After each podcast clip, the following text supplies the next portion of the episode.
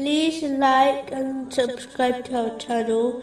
Leave your questions and feedback in the comments section. Enjoy the video.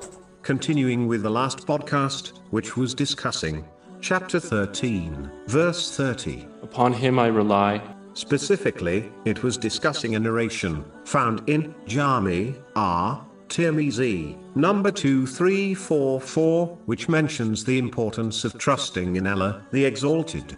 Actions and using the means provided by Allah, the Exalted, is an aspect of trust. Acts which a person does can be split into three categories. The first are those actions of obedience which Allah, the Exalted, commands Muslims to do, so that they can avoid hell and obtain paradise. Abandoning these while claiming trust that Allah, the Exalted, will forgive them, is simply wishful thinking, which is blameworthy. The one who fails in these duties deserves to be punished. The second type of actions are those means which Allah, the Exalted, has created in this world, in order for people to live in it safely, such as eating when hungry, drinking when thirsty, and wearing warm clothes in cold weather. A person who abandons these and causes harm to themselves is blameworthy. However, there are some exceptions who have been provided special strength by Allah, the Exalted, so that they can avoid these means without harming themselves. For example,